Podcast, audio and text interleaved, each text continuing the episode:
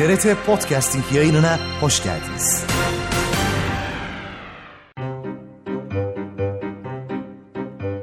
Berrik, berrak, ora fundadan. Aa, Emir, Gizem, neredesiniz? Teker teker sizleri bir çağıracağım. Aa, gelin bakayım. Sevgili seyircilerim, saygıdeğer dinleyicilerim. İlk dakikalarında huzurlarınızda olmanın sonsuz kıvancı ve mutluluğu içindeyim. Modern zamanlar.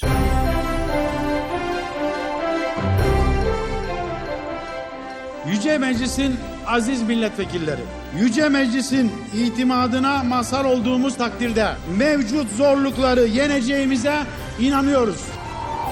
Galatasaray yarı finalde ağlamak istiyorum.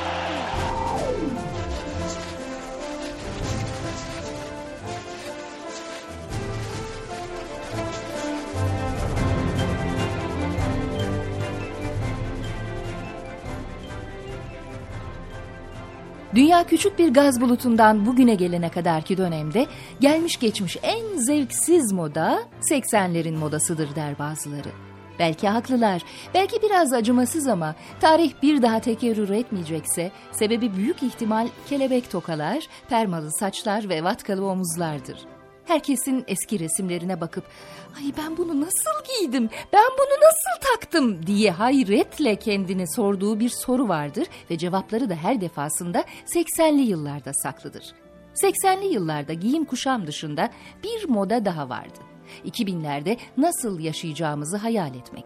Önce herkes kaç yaşında olacağını hesaplar, ardından nasıl bir hayat yaşayacağını hayal ederdi. Elbette hepimiz zengin olacaktık. Arabalarımızı park yerine bırakmayacak, çanta haline getirip eve götürecektik.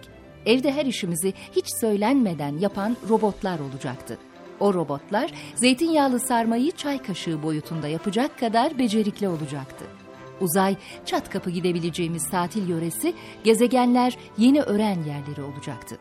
Bizler camdan fanus içinde uydu şehirlerde yaşayacaktık. Yer çekimini aldırmayan apartmanlarda her hizmeti otomatik görülen dairelerde oturacaktık. Her yer tertemiz, herkes güler yüzlü, her şey bizim istediğimiz gibi olacaktı. Uydu kent apartman malikleri bize ayva tatlılı kapsüller getirecekti. Komşumuz jetgiller olacaktı.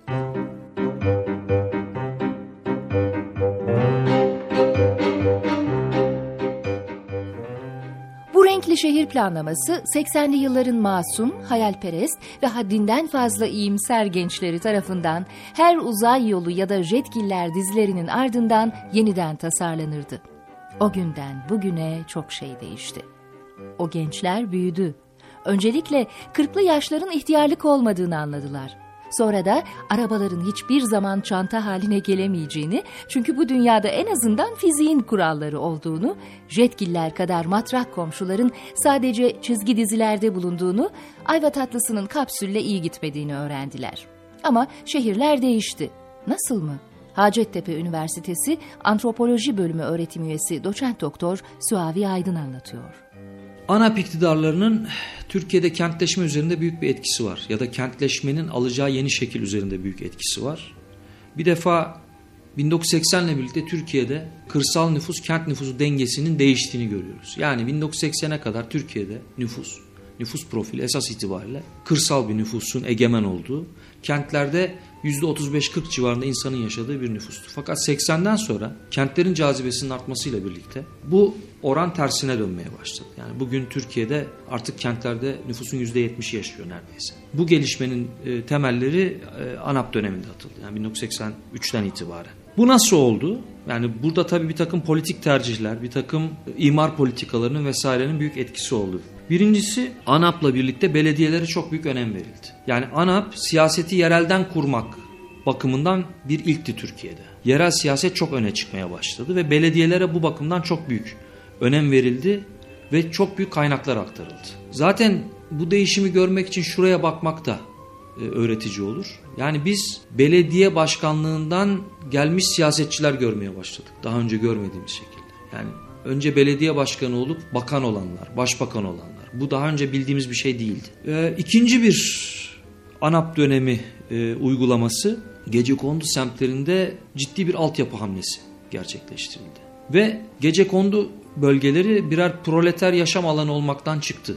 Altyapının gelmesiyle birlikte ve, ve belirli imar haklarıyla, bir takım imar uygulamalarıyla ve gece konduların belli ölçülerde yasallaştırılmasıyla tam anlamıyla tapu olmasa bile ona benzer bir takım şeyler üreterek buralar birer proleter yaşam alanı olmaktan çıktı ve yeni mülk sahipleri üretti. Bu yeni mülk sahipliği aslında belli ölçüde o alanların zenginleşmesi demekti.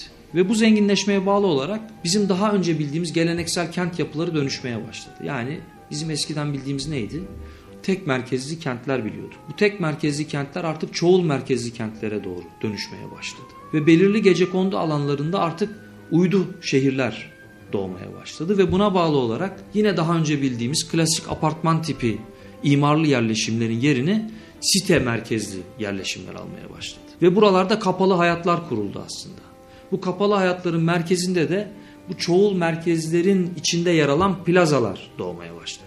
Ve böylece yeni bir kent profili, yeni bir kent e, kesiti doğdu. Kentler tabi bu dönüşüm büyük rantlar yarattı. Yarat, yaratılmış olan büyük rantlar müteahhitlik sektörünü çok besledi. Yani biz Türkiye'de 1980 sonrası zenginleşmenin ve servet sahipliğinin temelinde ciddi müteahhitlik olduğunu, müteahhitlik faaliyeti olduğunu söyleyebiliriz. Yani Türkiye'de sermaye biriktirmenin en temel ve en güçlü yollarından bir tanesi müteahhitlik sektöründen geçti 1980'den sonra.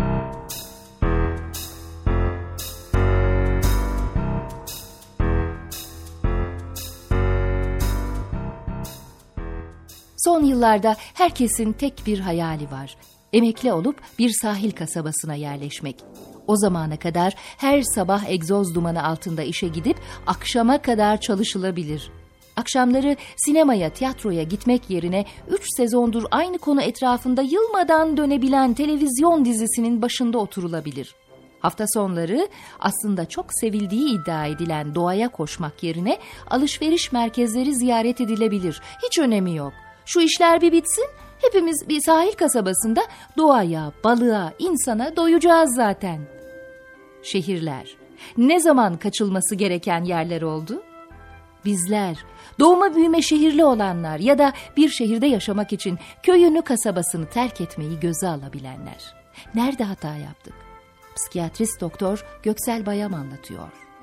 Normalde aslında ben yıllar evvel sürecin şöyle gelişeceğini düşünürdüm. Normalde insanlar işte kırsalda bir süre sonra talepleri arttıklarında yani çocuklarını üniversiteye yollamak ya da işte ne daha iyi sağlık, daha iyi eğitim, daha iyi ulaşım koşullarına sahip olmak için büyük şehirlerde yaşamaya gitmek isteyecekler. Gelecekler ve kentliliğe dair bir takım değerlere sahip olmaya başlayacaklar.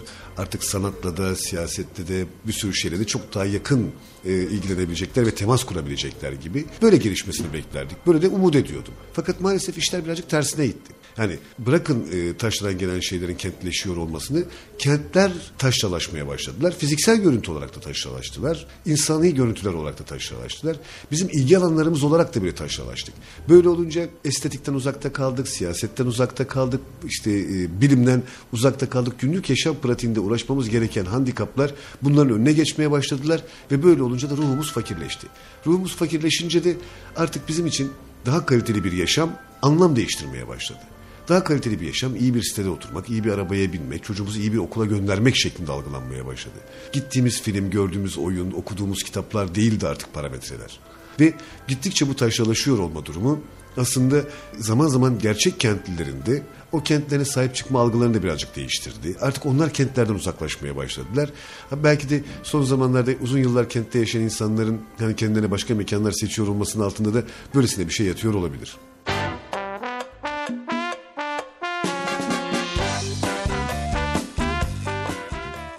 Döner biz döneriz. Olmayacak yerlere olmayacak binaları dikeriz. Elektriği, suyu kafamıza göre harcarız. Zaten küresel ısınma diye bir şey de yok. Altı üstü birkaç derece ısınmış dünya. Oh ne güzel, biraz daha az giyiniriz. Çöpleri dışarı atar, kendi evimizi pırıl pırıl temizleriz. Köyümüz yaşanmaz hale gelirse şehre gideriz. Şehir fenalaşırsa sahil kasabasına kaçarız. O da olmadı, Mars'ta su bulunmuş galiba. Koşar oraya gideriz. Yollar yürümekle aşınmaz nasılsa. Elbet bir yere gideriz. Bir ihtimal daha var. Şehirlerimizi zevkle yaşanacak hale getirebiliriz. Hangisi daha zor dersiniz? Mimar Ali Ulusoy kentlerdeki bozulmanın sebeplerini ve bu sorunun çözümlerini anlatıyor. Ee, bir, bu ülkede göç yaşanıyor. Bu bir gerçek. E, göç eden insanlar ağırlıklı olarak büyük kentlere geliyorlar. E, büyük kentlere geldikleri zaman da bunların ihtiyaçlarının karşılanması lazım. Bu ihtiyaçlar karşılanmadığı için konutla ilgili e, işte bu sağlıksız kentleşme dediğimiz sorun ortaya çıkıyor ve insanlar gece konduyla bu problemini çözmeye çalışıyor. Aslında tabii şimdi bu e, tek taraflı bir şey değil.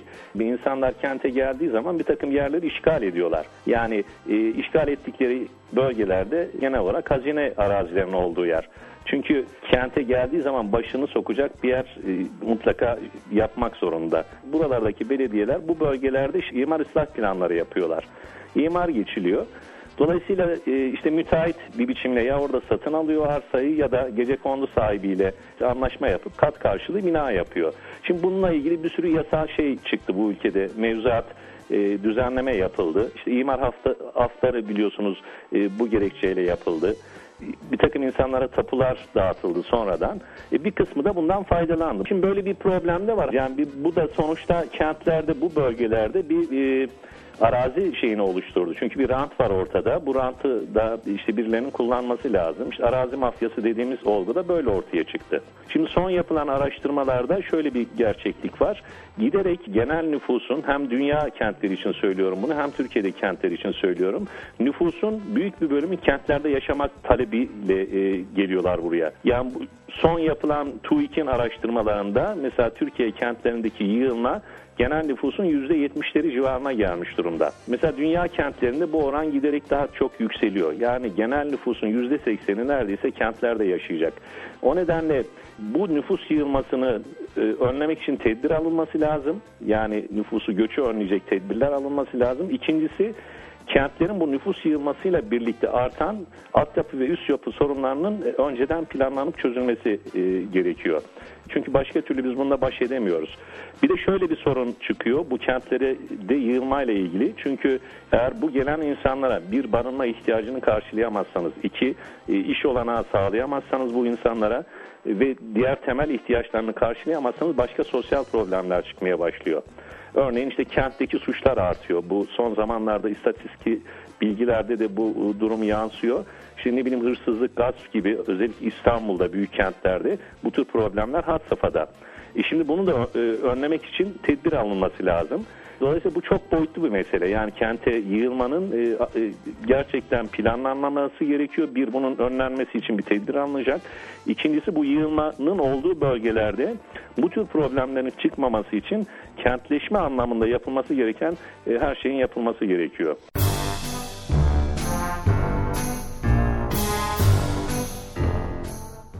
Türkiye'de her şey çabuk değişir. Gündem değişir, hava sıcaklığı değişir, insanlar değişir, şehirler değişir. Adını bir gece vakti ansızın yapılmasından alan gece konduları gördük şehirlerde. Köylerden, kasabalardan, başka şehirlerden göç edenler şehrin biraz uzaklarında evler yaptılar kendilerine. İşsiz kaldılar, dışarıda kaldılar. Bazıları çocuklarını okuttu, bazısı okutamadı. Bazıları şehirle kaynaştı, bazıları kaynaşamadı. Bazıları gözden kaçtı, bazıları suça karıştı. Zaman geçti, gece kondular yıkıldı, yerine kocaman apartmanlar, siteler yapıldı. Gece kondu sahiplerinin bazıları zengin oldu, bazıları olamadı. Bir şehrin aynı anne, ayrı babadan olma üvey kardeşleri. Gece kondular ve siteler. Hem birbirlerini doğurdular, hem birbirlerinden uzaklaştılar. Şehir planlamacı Orhan Sarıaltun siteleri anlatıyor. Bu Özal dönemindeki imar hafları ve gece konuların rantiye alanlarına dönüştürülmesiyle bitti. Aslında bu bölgelerde yaşayan halkın siyasi tercihleri dahi değişti. Yani çok önemli bir e, süreçti bence bu. Çünkü bir anda insanlar barınacakları evin dışında da ekstra daireler edinmeye başladılar. Bambaşka bir süreç oluşturdu. Siteler nasıl başladı? Siteler bu dinamiği yerel iktidarlar özellikle çok farklı kullandılar öncelikle.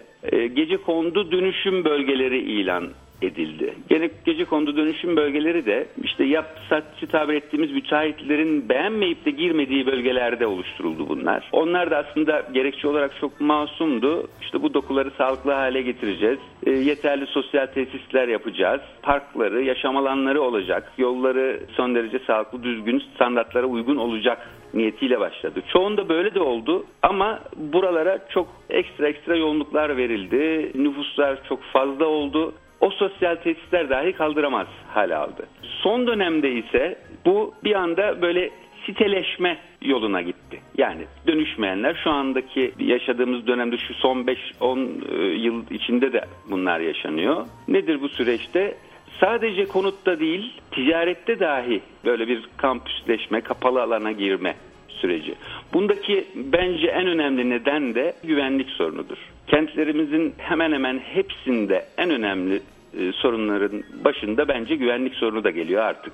Bu güvenlik sorunu da insanları sitelerin içine attı. Yani daha evvelden kentlerin dönüşümü olarak sunulan model bir anda insanların da tercihi olmaya başladı. Yani daha belki işte yine müteahhit yatırımları da bu yöne yönelmeye başladılar. Hemen her kentimizde bu tarz siteler oluştu. Hatta ve hatta daha sonrasında orta ve alt sınıfa konut edindirme görevi olan toplu konut idaresi tamamen bu işin başına geçti diyebiliriz. Hemen her kentimizde, irili ufaklı kentlerimizde bu tarz siteler oluşturdu. İşte sitelerin içinde hatta servisleriyle birlikte yani camisi, ticareti, sağlık ocağı, okulu. İlk bakışta son derece güzel bir şey, hoş bir şey. Fakat bu yine benim yorumum. Bu da kentlerimizde başka bir şeyi kaybettirdi.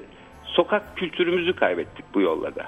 Tamam evet güvenliği olan kapısından geçerken denetimden geçtiğimiz işte içinde rahatça çocuklarımızın oynadığı siteler oldu ama bu sefer kentte yaşayan insanlar birbirinden koptular. Bunun bir parçası da iş merkezleri, alışveriş merkezleri. Aynı şekilde burada da bu nedenle bir dönüşüm oluştu. İşte Avrupa'dan gelen Gayrimenkul yatırımcıları da buna yönlendirdi. İşte Türkiye çok büyük bir ülke. Onlar için çok cazip bir ülkeydi. Çok sayıda Avrupa'da bu tarz gayrimenkul yatırımı yapan fonlar, firmalar Türkiye'de alışveriş merkezleri yapmaya başladı. Yani konuttaki siteler öbür tarafta ticarette de alışveriş merkezlerine dönüştü.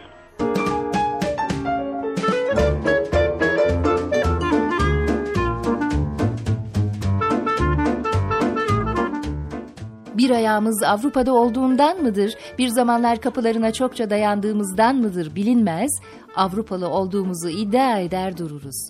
Bizde de sarışınlar var, bazılarımız mavi gözlüyüz, hem boylu postlu hem minyonuz. Artık Paris Moda Haftası'ndaki kıyafetleri anında vitrinlerimizde görüyor, Alman arabalarını sokaklarımızda sürebiliyoruz. Bakkaldan İsviçre çikolatası alabiliyor, Fransız sütlerini içebiliyoruz. Üstelik kendi ayakkabılarımızı İtalyanlara satıyor, kot pantolonlarımızı Yunanlılara giydiriyoruz. Biz artık Avrupa'dayız.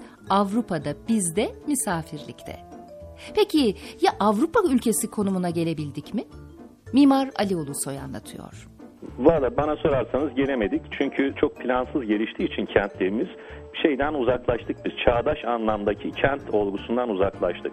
Çünkü Batı Avrupa ülkelerindeki kentlere baktığımız zaman ya da işte oralarda gidip gördüğümüzde gerçekten bir planlı gelişmeden söz etmek mümkün. Aslında şöyle bir şey söylemek lazım. Türkiye'de de Cumhuriyet'le birlikte, e, Cumhuriyet yönetimiyle birlikte kentte planlı gelişmenin önü açıldı. E, mesela bu konuda Ankara son derece önemli bir kenttir. Cumhuriyet başkent olması nedeniyle ve Ankara planlı gelişmeye başladı. Şimdi Cumhuriyet sonrasında böyle bir planlı gelişme varken yani e, her şey yerli yerindeyken işte eğitim yapıları, kültür yapıları, yönetim yapıları da dahil olmak üzere planlanıp ona göre gelişirken Türkiye sonradan bu 1950'lerden sonra özellikle bir şey furyası başladı. Bu kente göçle birlikte bu politikalara çok temel değişiklikler oldu. Şimdi bu değişikliklerin sonucunda işte gece kondulaşma olgusu ortaya çıktı. Onun arkasından bu yapsat sektörü dediğimiz sektör ortaya çıktı. Çünkü bu alanlarda sonuçta rantlar oluştu. Bu rantları e, birileri de kullandı. Yani o nedenle bu yapsat sektörü çok etkili olmuştur Türkiye'de ve planlama terk edilmiştir. Bu son derece önemli. Planlama terk edildiği için kentler kendi kaderine bırakılmıştır. O nedenle de bugün şikayet ettiğimiz sağlıksız kentler ortaya çıkmıştır. Yani e, batıdaki kentleşme ile bizdeki kentleşme son derece böyle şey, tezat e, bir gelişme izlemiştir.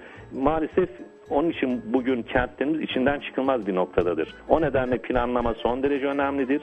Ve kentlerde işte e, mimarların ve plancıların mutlaka kent planları, kent politikaları oluşurken o sürece mutlaka dahil olmaları gerekmekte. E, yoksa bu kentleri maalesef rant belirliyor, işte sermaye belirliyor. O nedenle de kentler içinden çıkılmaz hale geliyor.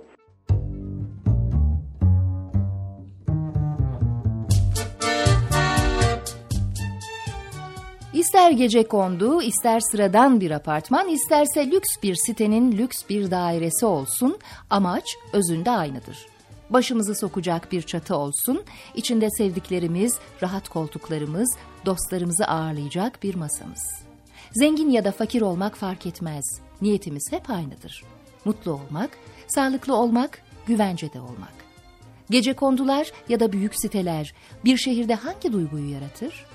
Bütün bunların sonucu neye varır? Şehir planlamacı Orhan Sarıaltun anlatıyor.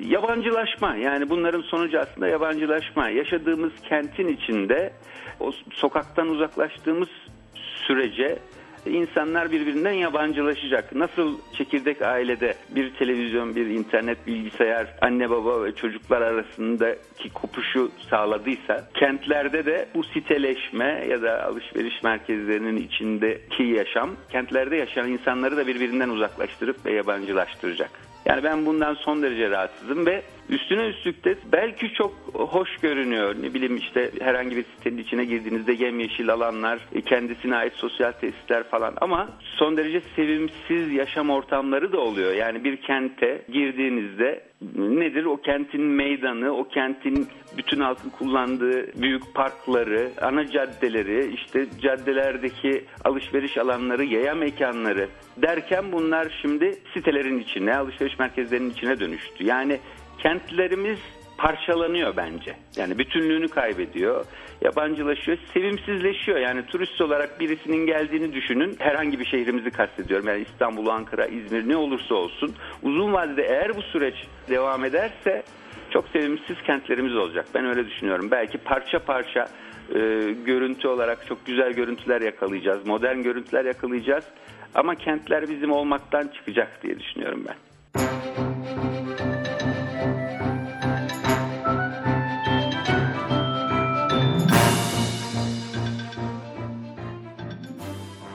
1983'ten günümüze kadar Türkiye'de meydana gelen değişimi merak ediyorsanız her hafta cuma günleri 16.05'te radyonun başında olun. Bizden sıkıldıysanız ama ayıp olmasın diye yüzümüze söyleyemiyorsanız ya da çok sevip bir türlü açılamıyorsanız adresimiz Modern Zamanlar programı TRT Ankara Radyosu Sıhhiye Ankara. Elektronik posta adresimiz modernzamanlar.trt.net.tr Değinmezsek rahat uyuyamayacağınız, değinirsek sevinçten havalara uçacağınız konuları yazın. Dikkate alırız. Almasak da almış gibi yaparız. Boş Gezen'in boş kalfasıysanız, programın şimdiye dek yayınlanmış bütün bölümlerini dinleyecek kadar vaktiniz varsa www.trt.net.tr adresinden podcast, ardından ses ve daha sonra modern zamanları tıklayarak dinleyebilirsiniz. Program yapımcısı Burçe Dondurmacıoğlu, teknik yönetmen Ahmet Erdoğan ve spikeriniz ben Füsun Ünsal. Şimdilik 80'li yıllarda kalabildiğiniz kadar kalın. Haftaya aynı saatte buluşmak üzere. Berrik, berrak, ora pulladan. Aa, Emir, Gizem, neredesiniz? Teker teker sizleri bir çağıracağım. Aa, gelin bakayım.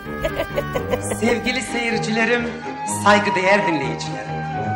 Yeni yılın bu ilk dakikalarında huzurlarınızda olmanın sonsuz kıvancı ve mutluluğu içindeyim. Modern Zamanlar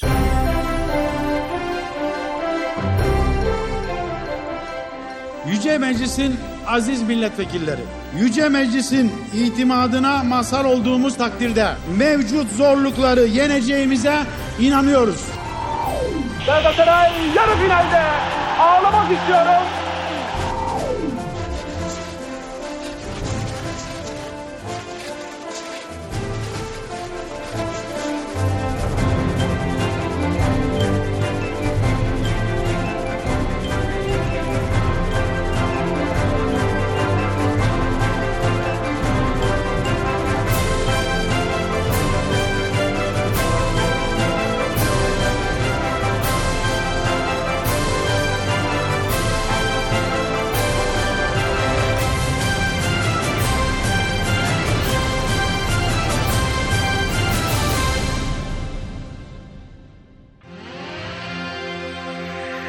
TRT Podcasting yayınını dinlediniz.